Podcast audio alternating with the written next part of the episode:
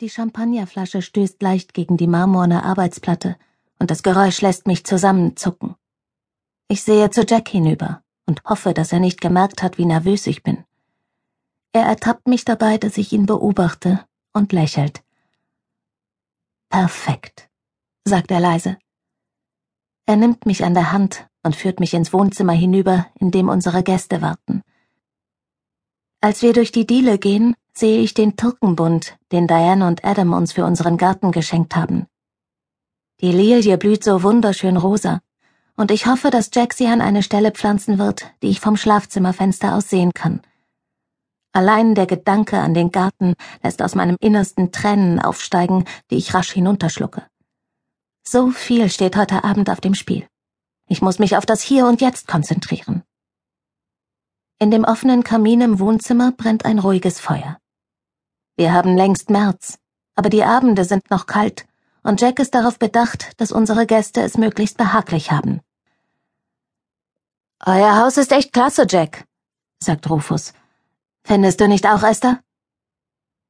Ich kenne weder Rufus noch Esther.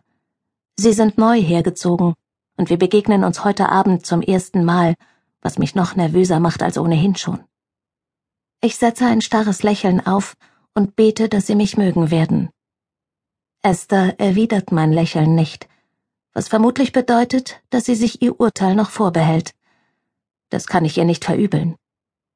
Seit die beiden vor einem Monat zu unserem Freundeskreis gestoßen sind, hat sie sich bestimmt wieder und wieder anhören müssen, dass Grace Angel, Frau des brillanten Anwalts Jack Angel, eine Frau ist, die alles hat.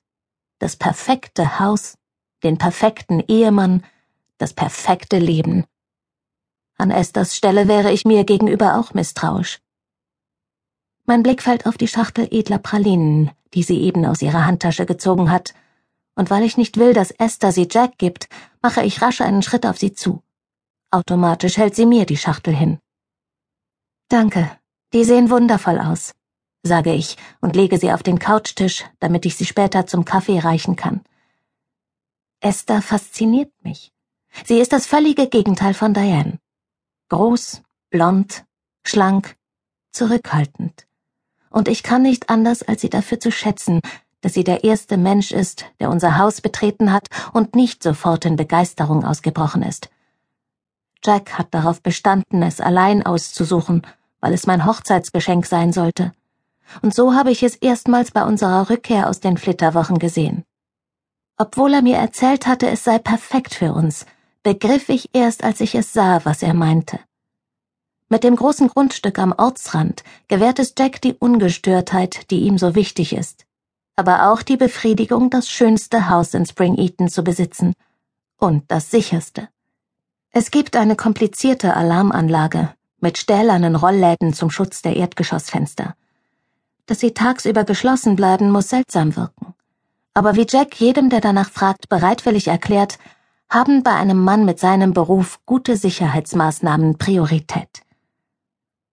In unserem Wohnzimmer hängen viele Bilder, aber die meisten Leute fühlen sich zu dem großen roten Ölgemälde über dem Kamin hingezogen.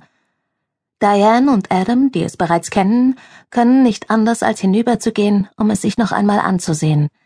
Und Rufus schließt sich ihnen an, während Esther auf einem unserer cremeweißen Ledersofas Platz nimmt. Wirklich erstaunlich, sagt Rufus und betrachtet fasziniert die Hunderte von winzigen Farbtupfern, die den größten Teil des Gemäldes bilden. Es heißt Leuchtkäfer, erklärt Jack ihm, während er den Sicherungsdraht des Champagnerkorkens löst. Ich habe nie etwas Vergleichbares gesehen. Grace hat es gemalt, wirft Diane ein. Ist das nicht unglaublich? Ihr solltet Graces andere Bilder sehen, Jack entkorkt die Flasche, ohne dass mehr als ein dezenter kleiner Knall zu hören ist. Die sind wirklich klasse. Rufus sieht sich interessiert um. Sind Sie hier? Nein, die hängen anderswo im Haus, fürchte ich. Wo nur Jack sie sehen kann, scherzt Adam. Und Grace. Nicht wahr, Darling? sagt Jack und lächelt mir zu. Nur wir beide. Ja, das stimmt, bestätige ich und drehe den Kopf leicht zur Seite. Wir gesellen uns zu Esther, und Diane lässt einen freudigen kleinen Aufschrei hören, als Jack große Kelche mit Champagner füllt. Sie sieht zu mir her. Geht's dir wieder besser? fragt sie. Grace konnte gestern nicht mit mir lunchen, weil sie krank war, erläutert sie an Esther gewandt. Das war nur eine Migräne, protestiere ich. Solche Anfälle hat Grace leider oft, sagt Jack mit einem mitfühlenden Blick zu mir her. Aber sie dauern Gott sei Dank nie lange. Das war das zweite Mal, dass du mich versetzt hast, stellt Diane fest. Tut mir leid, entschuldige ich mich. Nun, wenigstens hast du es dieses Mal nicht einfach vergessen, sagt sie neckend. Sollen wir uns als kleine Wiedergutmachung am kommenden Freitag treffen? Hättest du Zeit, Grace?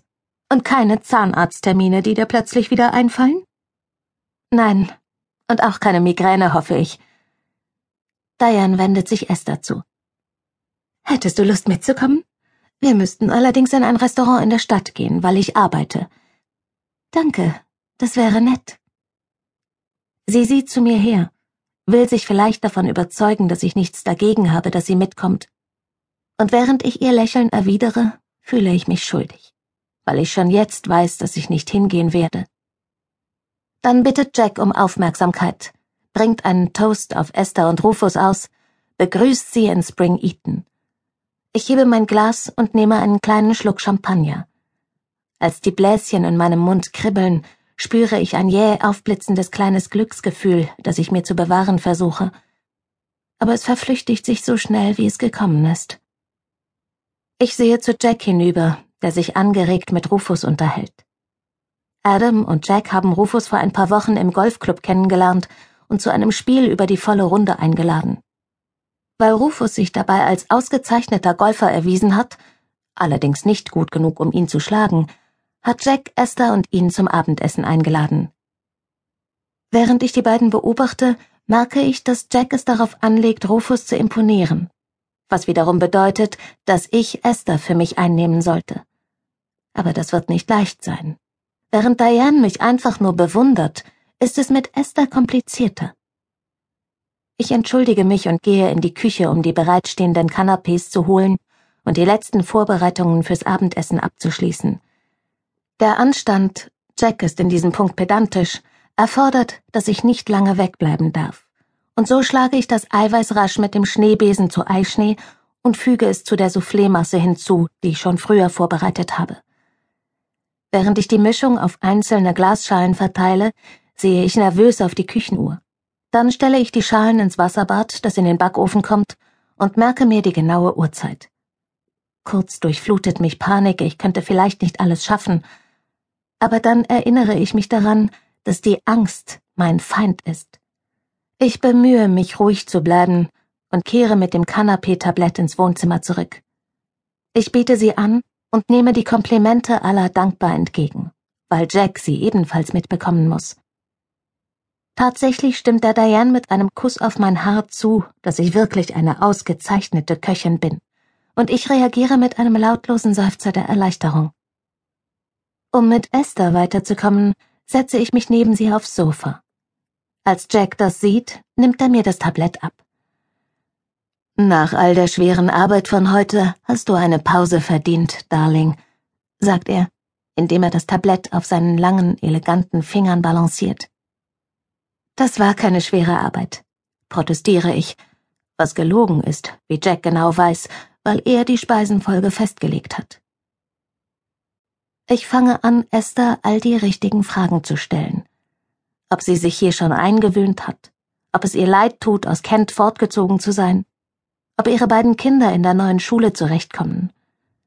Aus irgendeinem Grund scheint die Tatsache, dass ich gut informiert bin, sie zu ärgern. Deshalb frage ich ganz bewusst nach den Namen ihres Sohns und ihrer Tochter, obwohl ich weiß, dass sie Sebastian und Ashling heißen. Ich weiß sogar, wie alt sie sind, sieben und fünf, gebe aber vor, das nicht zu wissen. Jack hört natürlich jedes meiner Worte mit und fragt sich bestimmt, worauf ich hinaus will. Ihr habt keine Kinder, nicht wahr? sagt Esther. Das ist eher eine Feststellung als eine Frage. Nein, noch nicht. Wir wollten erst ein paar Jahre allein genießen. Oh, wie lange seid ihr denn verheiratet? Sie klingt überrascht.